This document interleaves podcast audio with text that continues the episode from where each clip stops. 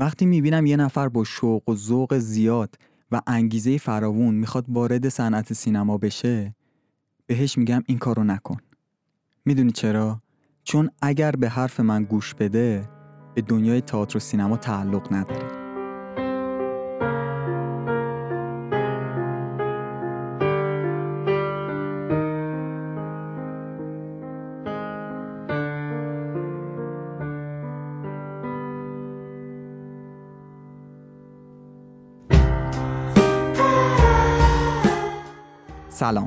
من تاهر هستم و این قسمت آخر از پادکست مدوناکه البته قسمت آخر از فصل اول.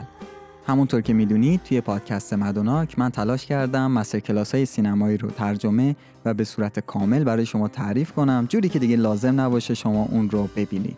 توی فصل اول سراغ دیوید ممت رفتیم با آموزش درام نویسی و توی این قسمت آخر می‌خوایم راجع به این صحبت کنیم که زندگی یک درام نویس به چه شکله. و در آخر هم یک جنبندی داشته باشیم و حرف آخر ممت رو بشنویم. به علاوه اینکه آخر این قسمت می‌خوام از افرادی که کمک کردم برای شکلگیری پادکست مدوناک تشکر کنم تک تک معرفیشون کنم و یکم هم راجع به برنامه های آینده مدوناک صحبت کنیم. اگر دوست داشتید خوشحال میشم که تا پایان این اپیزود گوش کنید. بریم سراغ قسمت آخر فصل اول پادکست مدوناک. زندگی یک درام نویس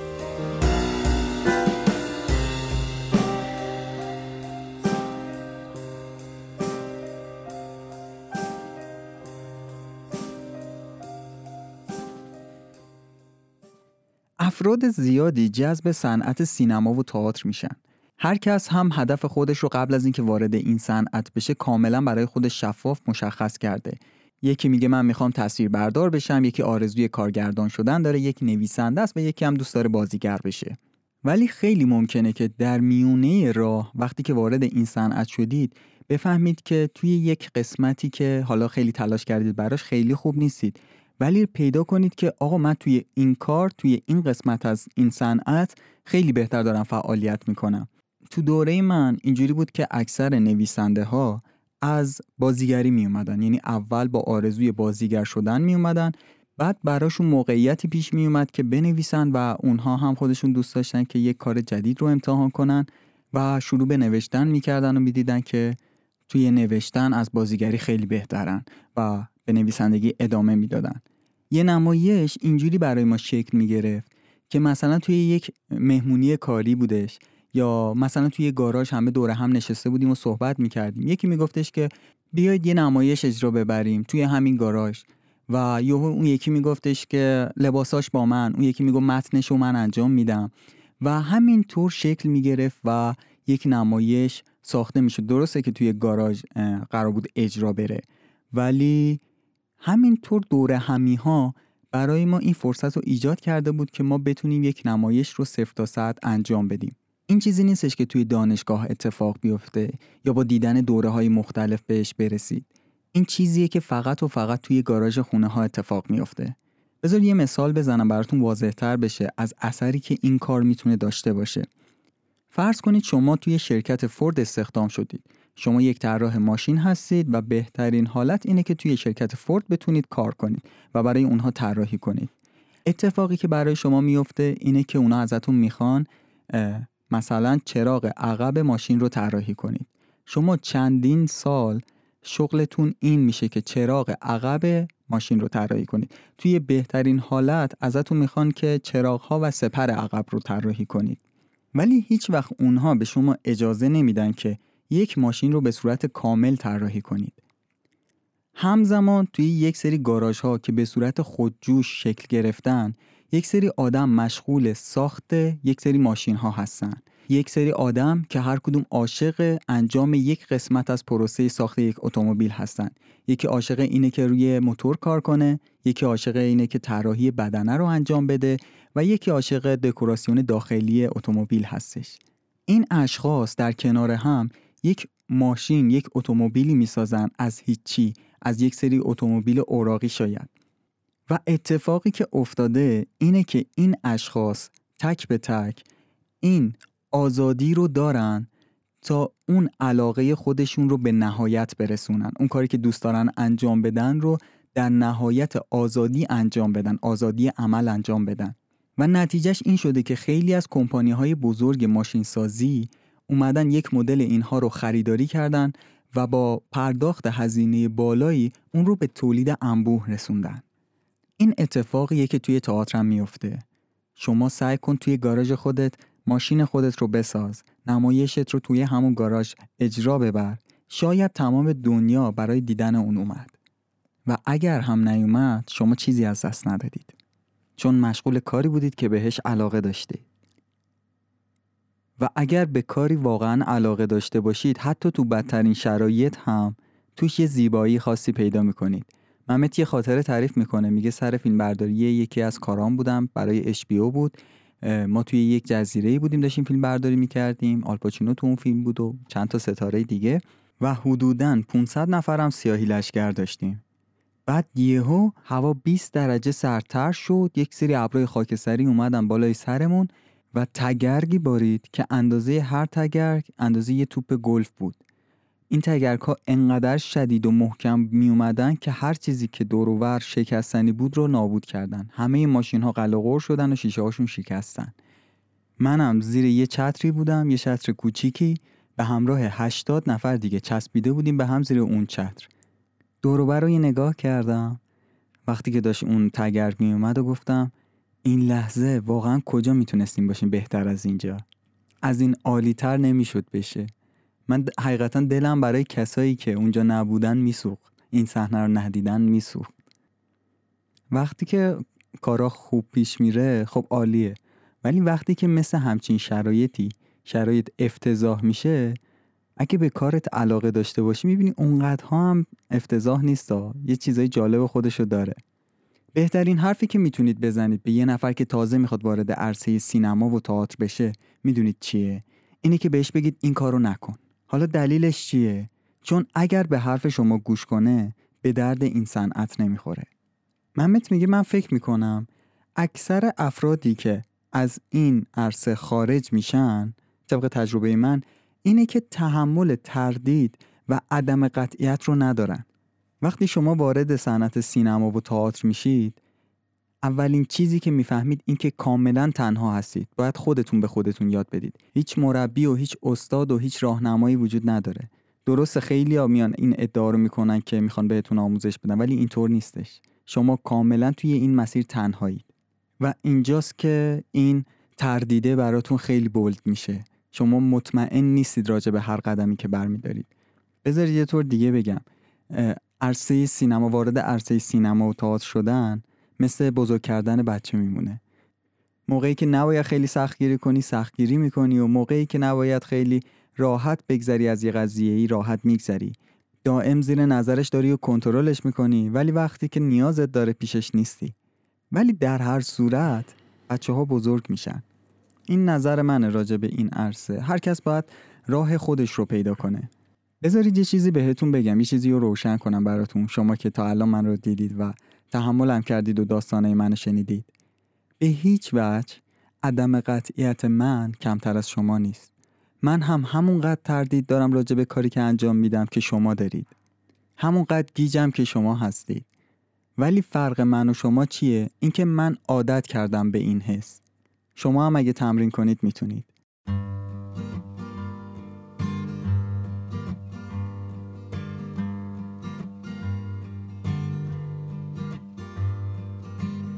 Drink up, baby. Stay up all night with the things you could do.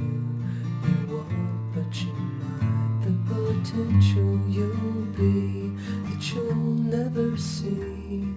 The promises you'll... ذهن خداگاه مجبور همون کاری رو که قبلا انجام داده دوباره انجام بده اصلا به خاطر همینه بهش میگن ذهن خداگاه بخوایم یک مثالی ازش بزنیم که چطور کار می‌کنه این ذهن خداگاه ما چطور شکل گرفته و کار می‌کنه شما فرض کنید که ذهن شما یک یا مغز شما یه توده گله. و ما یه سری چیزا داریم به اسم ایمپالس های الکترونیکی که مثل یه قطره آب عمل می‌کنه. شما یک قطره رو از بالای این توده رها می‌کنید. این قطره بالاخره راه خودش رو پیدا می‌کنه تا به پایین برسه. ولی جالب اینجاست قطره دوم رو که رها کنین دقیقا همون راهی رو میره که قطره اول رفته.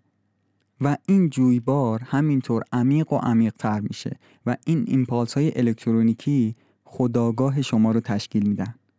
دقیق من نمی‌دونم این اتفاقیه که برای ذهن میفته یا برای مغز میفته ولی جالب اینطور بهش نگاه کردن. این ذهن خداگاه ماه. حالا ما چطور می‌تونیم ذهن خداگاهمون رو این ساختاری که شکل گرفته رو با استفاده از همون ذهن خداگاه تخریبش کنیم. این مسیری که شکل گرفته رو از بین ببریم. یک سری روانکاوها روی این موضوع تحقیق کردن و به یه سری نتایجی رسیدن که خیلی خوب جواب نداد. و مدیتیشن هم هست. مدیتیشن خیلی خوب جواب میده. بعضی ها با یک سری فعالیت های مذهبی به اون می‌رسن. اون هم جواب داده. ولی بهترین اینها بهترین راهی که من پیدا کردم پشتکاره. شما باید خودتون رو وقف این کار کنید. مثل یک بالرین مثل یک بازیکن حمله فوتبال. شما باید خودتون رو به صورت منظم وقف اون حرفتون کنید. وقف اون صنعتتون کنید. و وقتی این کار رو انجام دادید در نهایت پاداشتون رو می‌گیرید. و پاداشتون چیزی خواهد بود که از خداگاه شما سرچشمه نگرفته. ممت میگه زندگی یک درام نویس واقعا زندگی عجیب غریبیه و تا حد زیادی نیازمند این تواناییه که شما بتونید تردید و عدم قطعیت رو تحمل کنید و اکثریت اینطور ترجیح میدن که شکست رو بپذیرن به جای اینکه با عدم قطعیت دست و پنجه نرم کنن. یعنی دوست داره بگه که آقا یا من نویسنده هستم یا نیستم. و ترجیح میده بگه نیستم تا اینکه مطمئن نباشه. چون این وسط موندن این بلا تکلیفیه می‌تونه دیوونه کنه آدمو. فکر کن هر روز صبح بلنشی نمی‌دونی چیکار کنی نمی‌دونی از کجا شروع کنی نمی‌دونی درباره چی بنویسی و از این جور اتفاقات بلا تکلیف توری. محمد میگه که اگر از من می‌پرسی که چطور شروع کنی جواب من اینه که یه جوری خودت پیدا کن. وقتی که کاری هست که واقعا دلت می‌خواد انجامش بدی یه راهی هم براش پیدا می‌کنی. تو یه انسانی دیگه. کلا ذات انسان اینطوره. اگر چیزی رو واقعا بخواد هر کاری برای رسیدن بهش می‌کنه. من خودم عاشق نویسندگیم و از این راه دارم پول در میارم زندگیمو میگذرونم و هر روزم انگیزه بیشتری دارم برای نوشتن. اگر انگیزه نداری برای نوشتن دنبال یک چیز الهام بخشی کارو تو عوض کن. مجبور نیستی که حتما نویسنده بشی. برو کاریو بکن که بیشتر بهت انگیزه میده. شاید اصلا برای نویسندگی ساخته نشدی. بگرد ببین به چه کاری بیشتری علاقه رو داری دیگه انگیزش خودش میاد. یک سری رمانا نوشته شده خیلی رمانا نوشته شده که معمولا اینطور بوده که قهرمان می‌خواسته یه کاری رو انجام بده. مثلا میگه که من می‌خوام برم پاریس و اونجا نقاشی بکشم و برای خودش مدتی می‌ذاره. اگر توی این دو سال نتونستم این کار رو انجام بدم دیگه میذارمش کنار رو از این حرفا. همین الان بذارش کنار. اگه همچین حسی داری همین الان بذارش کنار. اگر گوشه ذهن چیزی رو به عنوان تکیه گاه داری قطعا یه روز بهش تکیه می‌کنی. می‌دونی مثل چی میمونه؟ مثل این میمونه که میگن که جوونا رو باید بذارید قبل از ازدواج با هم زندگی کنن تا آماده بشن برای ازدواج. ولی این یه تمرینیه برای ازدواج نکردن. اونا آماده میشن برای ازدواج نکردن. اتفاقی که میفته اینه. مثلا یکی از زوجها نون رو میسوزونه. می‌خواد توستش کنه میسوزونش. بعد اون یکی زوج با خودش میگه که من فکر می‌کردم این عشق زندگیمه ولی نه دیگه نون و سوزون نمی‌تونم باش باشم. و میره سراغ بعدی. و اتفاقی که میفته این یه تمرینیه برای ازدواج نکردن. ولی وقتی که دو نفر ازدواج می‌کنن میگن که ما قسم خوردیم باید یه جوری اینو درستش کنیم. ما انقدر اینجا میمونیم تا مشکلمون رو حل کنیم. و نویسندگی هم همینه. میگی من قسم خوردم و اسم خودم رو نویسنده گذاشتم و انقدر روی صندلی میشینم تا یه راه حلی براش پیدا کنم و بتونم بنویسم. ممت میگه که یه مدت طولانی رو من با جکلمان روی یک پروژه کار می‌کردیم جکلمان بزرگ و بابای جکلمان یک نونوا بود و برام تعریف می‌کرد که باباش بهش می‌گفته که روزی که من از خواب بلند شم و یک نون تازه دست مردم ندم اون روز برای من روز نیست. و من گفتم چقدر رومانتیک چقدر قشنگ. و بعدها که به خودم نگاه کردم دیدم که من از بچگی من بچه بازیگر بودم و کل زندگیم رو 60 سال گذشتم رو روی صحنه گذروندم. و تقریبا این حرف رو همه اونهایی که توی این زمینه کار می‌کنن قطعا زدن. خیلی جای فوق یه صحنه. و به من این موهبت این مسئولیت البته داده شده که تا جایی که می‌تونم صادقانه داستان تعریف کنم تا جایی که می‌تونم صادقانه قصه تعریف کنم روی صحنه و در حین این پروسه چیزهایی تجربه می‌کنم که فوق العاده زیباست Alright everybody, this next one's coming straight from the heart, making the lyrics up right off the top of my head. Let me out, what you see is not the same person as me, my life's a lie. I'm not who you're looking at. Let me out, set me free. I'm really old, this isn't me. My real body's slowly dying in a vat. به عنوان یه نویسنده من همیشه به خودم شک داشتم وقتی که همه از کارت دارن تعریف می‌کنن تو به کار خودت شک کن و وقتی هم که خودت داری همش از کار خودت تعریف و تمجید می‌کنی احتمال زیاد یه جای کارت میلنگه. کاری که من می‌کنم انقدر متنم رو بالا و پایین می‌کنم انقدر بالا و پایین می‌کنم تا به اون برسم همونطور که قبلا گفتم این بهترین چیزیه که می‌تونستم نوشته باشم و این بهترین چیزیه که تا حالا نوشته شده. یعنی به اعتقاد شخصی به این رسیده باشم. و انقدر این کار رو ادامه میدم این بالا و پایین کردن توی متن رو ادامه میدم تا به یک نتیجه برسم و به یه نتیجه می‌رسم. چون اگر شما چیزی رو فل بداهه خلق کنید این وسط چیزی رو از دست ندادید. هزینه بابتش پرداخت نکردید. مثل یک پرفورمری که جلوی آینه یک اجرای خیلی عالی داشته باشه. اون لحظه چیزی رو از دست نداده. ممکنه این ایده های یوهوی خیلی باشکوه باشن ولی هنوز به هنر تبدیل نشدن. هنر بها داره که باید پرداخته شه. و اون بها چیزی خواهد بود که شما آمادش نیستید آماده پرداخت اون بها نیستید. و اون بها اون زمانه که بها شده. شما چیزی خرج کردید هزینه کردید. تو عنوان بعدی ممت میگه که اگر شما بخواید نویسنده بشید چی جلوتون رو گرفته؟ هیچی. هیچ چیزی جلوی شما رو نگرفته که یک نویسنده شید. اگه به خودتون گفتید که من می‌خوام نویسنده بشم ولی اگه بگید که می‌خوام همزمان پولدار بشم و همزمان معروفم بشم باید بهتون بگم که اونها مسابقه مخصوص خودشون رو دارن. ممکنه شما معروف بشید ممکنه پولدار هم بشید یا نشید. ولی نکته اصلی اینه که توی مسابقه درستی شرکت نکردید. این مفهوم از فلسفه رواقیون میاد. یه آقایی میاد و می‌پرسه که من خیلی کار کردم و می‌خوام معروف بشم نشدم تا حالا. و اپیکتیتس بهش میگه که تو وارد اون مسابقه نشدی اصلا. اون یه مسابقه متفاوته. اگر شما می‌خواید نویسنده بشید باید وارد مسابقه نویسندگی بشید و شروع کنید نویسندگی یاد گرفتن. و این کار رو بکنید ممکنه معروف بشید و ممکنه معروف نشید. ولی اگر فقط می‌خواید معروف بشید یا فقط می‌خواید پولدار بشید اون خودش یه مسابقه خودش رو داره. تو یه دوره ای یه نوع طرز فکر شروع کرد به وجود اومدن و رشد کردن. تو دوره پورتالاتوم 1960 و اون ایده چی بود؟ You could have it تو می‌تونی همه چیز رو داشته باشی. من که به نظر من این اشتباه ترین نوع طرز فکره. و شروعش هم از زنان شروع شد که چرا زنان نمی‌تونن همه چیز رو داشته باشن؟ و بعد کم کم همه جامعه دنبال روی اون شد که می‌تونی آقا همه چیز رو داشته باشی همزمان. ولی واقعا هیچ کس نمی‌تونه همه چیز رو همزمان داشته باشه. یه شعار خیلی مسخره است از نظر من. شما فقط می‌تونید یک چیز رو داشته باشید و اون یک چیز چیزیه که بیشتر از همه خواستیدش و براش وقت گذاشتید.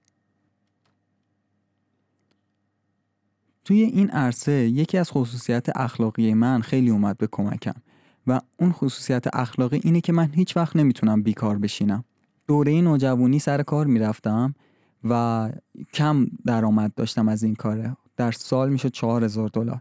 و یادم از این چهار هزار دلار 500 دلارش رو دادم به برای خرید یک دستگاه ماشین کپی که بتونم نوشته هامو کپی کنم. ما اجازه بیفعالیتی رو نداریم. ما باید همیشه خودمون رو مشغول نگه داریم. مشغول نوشتن مشغول بازی کردن و در کل بخوام بگم مشغول کار کردن مشغول فعالیت. من همیشه به بچه هم یه نصیحتی رو می‌کنم. میگم هر روز یک کاری برای شغلتون انجام بدید یک کاری هم برای هنرتون. کار خیلی زیادی هم نیست.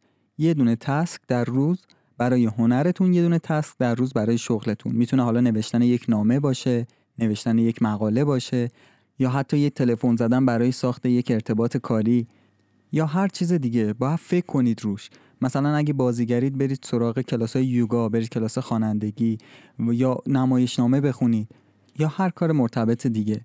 مثل کار با چوب میمونه. وقتی شما یک چوب کار باشید یک نجار باشید مثلا دلتون می‌خواد یک مدل کشتی بسازید. بعد میرید چالش رو بیشتر می‌کنید میگی می‌خوام حالا یک کشتی واقعی بسازم. میرید کابینت می‌سازید. میرید هی خودتون رو با فرم های مختلف به چالش می‌کشید. البته منم خیلی دوست دارم با فرم های متفاوت خودم رو به چالش بکشم. البته یکی از خصوصیت اخلاقی منه که دوست ندارم برای لحظه حتی حوصلم سر بره. به خاطر همین این کارها باعث میشه که سرت گرم باشه یه کاری مشغول انجام یه کاری باشی. من بیشتر برای سرگرمی این کارها رو انجام دادم و نتیجه شده اینی که می‌بینید الان یک بیکارم تو عرصه سینما و تئاتر. و البته اگه یه خود منظمتر بودم قطعا کارهای بیشتری می‌کردم. خیلی تجربه ها بوده که تا حالا به دستشون نیوردم و می‌تونستم داشته باشم. اگه یه مقدار منضبط تر بودم قطعا اتفاقای بهتری برام میافتاد. ولی الان به اینجا رسیدم و با خودم کنار میام هر کس نقطه ضعف و نقطه قوت های خودشو داره. یه مثال قدیمی هستش میگه که نباید منتظر این باشی که بهترین ورق ها دستت بیاد تا بازی کنی باید با همون ورقایی که دستت هست بهترین بازی رو کنی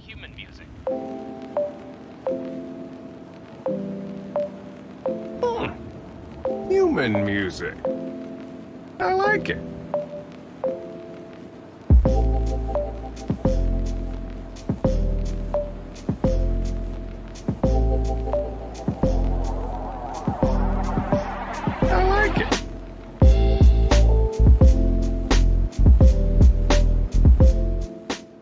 این آخرین پارت از آخرین قسمت مسیر کلاس دیوید نمته و عنوانش هست جنبندی ممت میگه من هیچ نصیحتی به شما نکردم مگر اینکه اون نصیحت رو به خودم یا به خونوادم بچه هم که اونها هم نویسنده هستن کرده باشم. این روشی بود که من کار کردم و باهاش زندگی کردم و ممکنه افراد دیگه روش های دیگه ای رو داشته باشن که قطعا همینطوره. و شما هم که این مجموعه رو پیدا کردید قطعا ازتون می‌خوام که راه خودتون رو پیدا کنید. یه آیه توی انجیل هست که توجه منو خیلی به خودش جلب کرده. توی این آیه میگه سنگی که معمارا ردش کردن به سنگ بنا تبدیل میشه. عینا این رو من تجربه کردم. وقتی که داشتم تو ورمانت خونم رو میساختم دیوارش رو می‌خواستم دیوار سنگی بزنم. وقتی که داشتم سنگا رو رو هم میذاشتم باید یه بررسی کنی سنگا رو که کدوم با کدوم fit میشه کدوم fit نمیشه. کدوم رو کدوم بذاری بهتر میشه و دیوار صاف بالا میره. یه سنگ برخوردم که کاملا بدقلق بود. هیچ جوره هیچ جا جا نمی‌شد. اونو گذاشتمش کنار و شروع کردم دیوار رو ادامه دادن. بعد به یک جایی رسیدم که به جز اون سنگ هیچ سنگ دیگه رو نمی‌تونستم بذارم. پس سنگی که تمام معمارا رد کرده بودن تبدیل شده بود به سنگ بنا مهمترین سنگ. به نظر من هنرمندا عین همون سنگی که هیچ جوره با هیچ چیزی مش نمیشن. و اون سنگ فقط یک جا جا داره. مثلا نگاه کنید وینستون چرچیل وقتی که هنوز به مقام نرسیده بود از جنگ جهانی اخراج شده بود. همه فکر می‌کردن اون یک دلغک که پیر چاقه. ولی اون دقیقا برای یک کار ساخته شده بود و اون هم نجات تمدن غرب بود. یولیسیس اس گرانت رتبه آخر کلاس رو تو وست پوینت داشت. اوایل Civil War جنگ تمدن ها وقتی که پیداش کردن یه آدم فقیری بود که هیزم میفروخت که نون شبشو دراره. از فقر داشت میمرد و یک شرابخوار بود. بعد از این جنگ اون تبدیل شده بود به رئیس جمهور شرابخوار. و فقط توی یک کار خوب بود و اون این بود که جنگ های داخلی رو سرکوب کنه. من خیلی خیلی خیلی خوششانس بودم که توی دوره با افرادی گشتم اون دوره که همه داشتن توی گاراژ نمایش های خودشون رو برپا می‌کردن. من خیلی خوششانس بودم که ناگهانی وسط این پروسه قرار گرفتم و شروع کردم به نوشتن نمایش و کاریه که تا الان هم دارم ادامه میدم. این کاریه که شما هم می‌تونید انجام بدید. بذار یک آزمونی من براتون می‌ذارم. من دادم روی ساعت مچیم. حک کردن که چی مانع توه؟ و هر موقع که ساعت رو نگاه می‌کنم این سوال رو از خودم می‌پرسم. شما هم از خودتون بپرسید.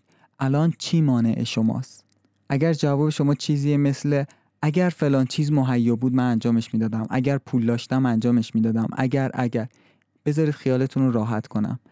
برای جواب به این سوال وقتی که جملتون با اگر شروع بشه هیچ وقت اون کار رو انجام نمی‌دید.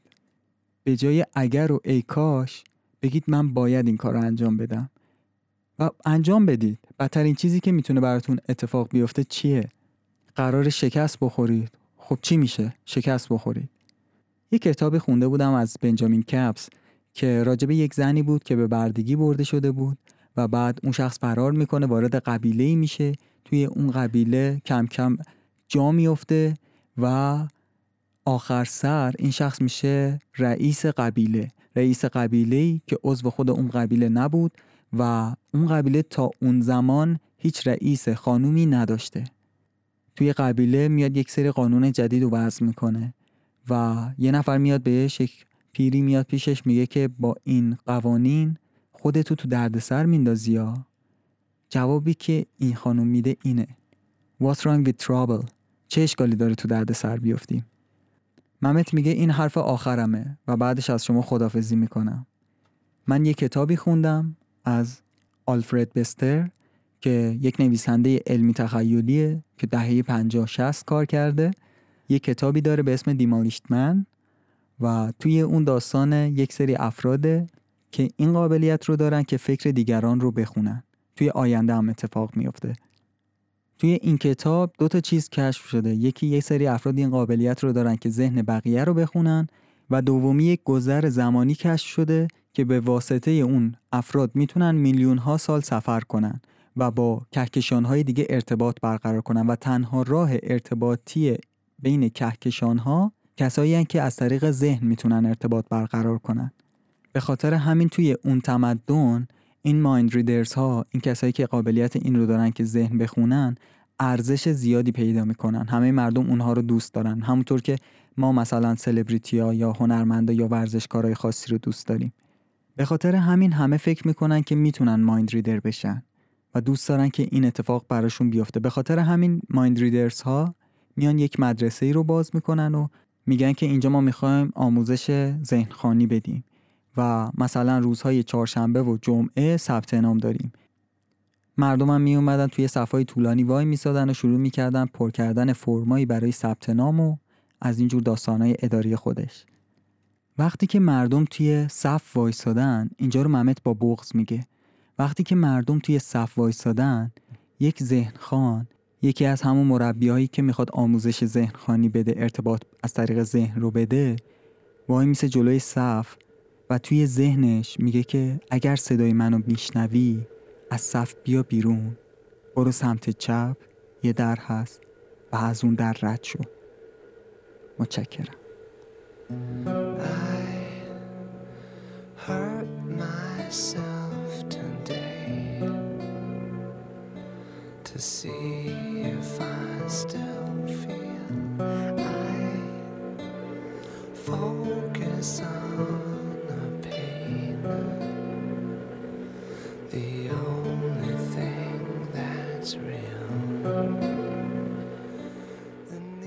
حال عجیبی داره ممه توی این لحظه آخر بغز گرفته فکش میلرزه. در هر حال این بود پایان فصل اول مدوناک. می‌خوام تشکر کنم از افرادی که برای ساخت این پادکست به من کمک کردن و یه خلاصه بگم که چه اتفاقاتی برای ما افتاد در طول این پادکست و ازتون تشکر کنم و راجع به برنامه هایی که داریم برای آینده صحبت کنیم. اول از همه تشکر می‌کنم از دوست عزیزم محمد فردوسیان یا همون فردوک که زحمت سایت رو برای ما کشید. تشکر می‌کنم از حسین بیتگلی برای ساخت intro و موسیقی پایانی پادکست. تشکر می‌کنم از دوست عزیزم حمید جمشیدی تا عواست پادکست. من از میکروفون ایشون داشتم استفاده می‌کردم. هنوز خیلی مطمئن نبودم می‌خوام پادکست رو جدی بگیرم. و از میکروفون ایشون استفاده کردم. فکر کنم یه چند ماهی دست من بودش. متشکرم.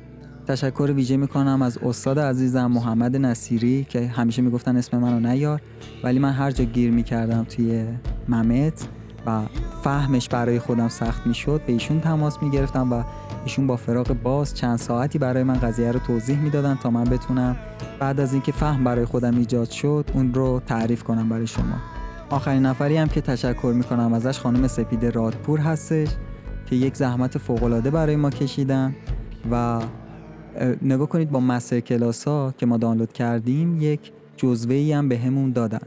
خانم سپید رادپور اون رو ترجمه کرده و ما قراره که توی سایت پادکست اون رو قرار بدیم. البته رایگان نیستش. یه هزینه خیلی کمی بابتش پرداخت می‌کنید. هزینه جزوه دیوید ممد ده هزار تومنه و صرفا کمکی برای پادکست. خیلی روش برنامه ریزی نکردیم تولید پادکست هزینه های زیادی داره. از هزینه تجهیزات تا هزینه ماهیانه هاست و هاست وبسایت و هاستی که خود پادکست ها اپیزود ها داخلش هست. و بتونه گوشه ای از این هزینه ها رو برای ما تأمین کنه. جزوه خوبی هستش. اگر می‌خواید سریع به مروری داشته باشید به اطلاعات خیلی به دردتون می‌خوره. و ترجمه خانم رادپور هم خیلی دقیق هستش. تشکر می‌کنم از خانم رادپور و از شما تشکر می‌کنم که ما رو تحمل کردید با بدقولیامون و نقصای فنی که داشتیم. من رفتم اپیزود اول رو یه بار دیگه گوش دادم دیدم که چقدر لطف داشتید و صبوری کردید این صدا رو گوش دادید. وضعیت رکورد افتضاح بود واقعا. ولی ممنونم ازتون که صبوری کردید و تا اینجا همراه ما بودید. اپیزودهای مدوناک تا همین لحظه که دارم من ضبط می‌کنم یعنی اواخر خرداد 99 بالای ده هزار بار شنیده شده و این باعث افتخار مدونا که من خودم وقتی شروع کردم گفتم اگر ده تا مخاطب پرا هم داشته باشم برای من کافیه و این عدد خیلی بالاتر از اون چیزیه که تصور می‌کردم.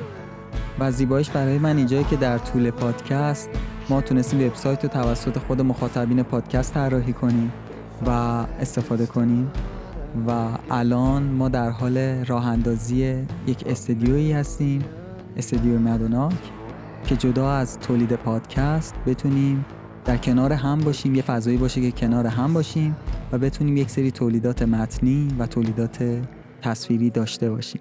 قطعا اتفاق جالبی میفته وقتی که کنار هم باشیم و دعوت می‌کنم هر کسی که دوست داره توی قسمت همکاری با ما به همون پیام بزنه تا ببینیم اگه بشه با هم کار کنیم. چرا که نه؟ همه دوستانی هم که الان کنار هم هستیم و شروع کردیم همه مدوناکی هستیم و یه نقطه شروعی هستش دیگه. هممون با هم بتونیم یه اتفاقی رو رقم بزنیم. برای فصل آینده خودم قطعی هنوز تصمیم نگرفتم که کدوم مستر کلاس رو می‌خوام ترجمه و تعریف کنم. ولی چیزی که قطعی هستش همکاریمون با آقای مرداد مصطفویه با تعریف و تشریح مستر کلاس های بازیگری. من چند بار سر کلاساشون بودم به شدت جذاب و به شدت سنگین و پر مطلب هستش حرفاشون و امیدواریم که شما هم دوست داشته باشید و استفاده کنید. قسمت بعدی مدونا یعنی فصل جدید از هفته بعد یا دو هفته بعد. زمان مشخصی براش تعیین نکردم ولی توی یکی دو هفته آینده منتشر میشه. برای اینکه از اخبار مدوناک با خبر باشید پیشنهاد می‌کنم اینستاگرام مدوناک رو دنبال کنید. آدرسش مدوناک دات پادکست هستش و اگر که مدوناک رو دوست داشتید تا حالا چیزی ازش یاد گرفتید لطفا برای حمایت از مدوناک اون رو به اشتراک بذارید اگه تا حالا به اشتراک نذاشتید از لطفتون ممنونم که تا پایان این اپیزود گوش دادید مثل همیشه تا بعد.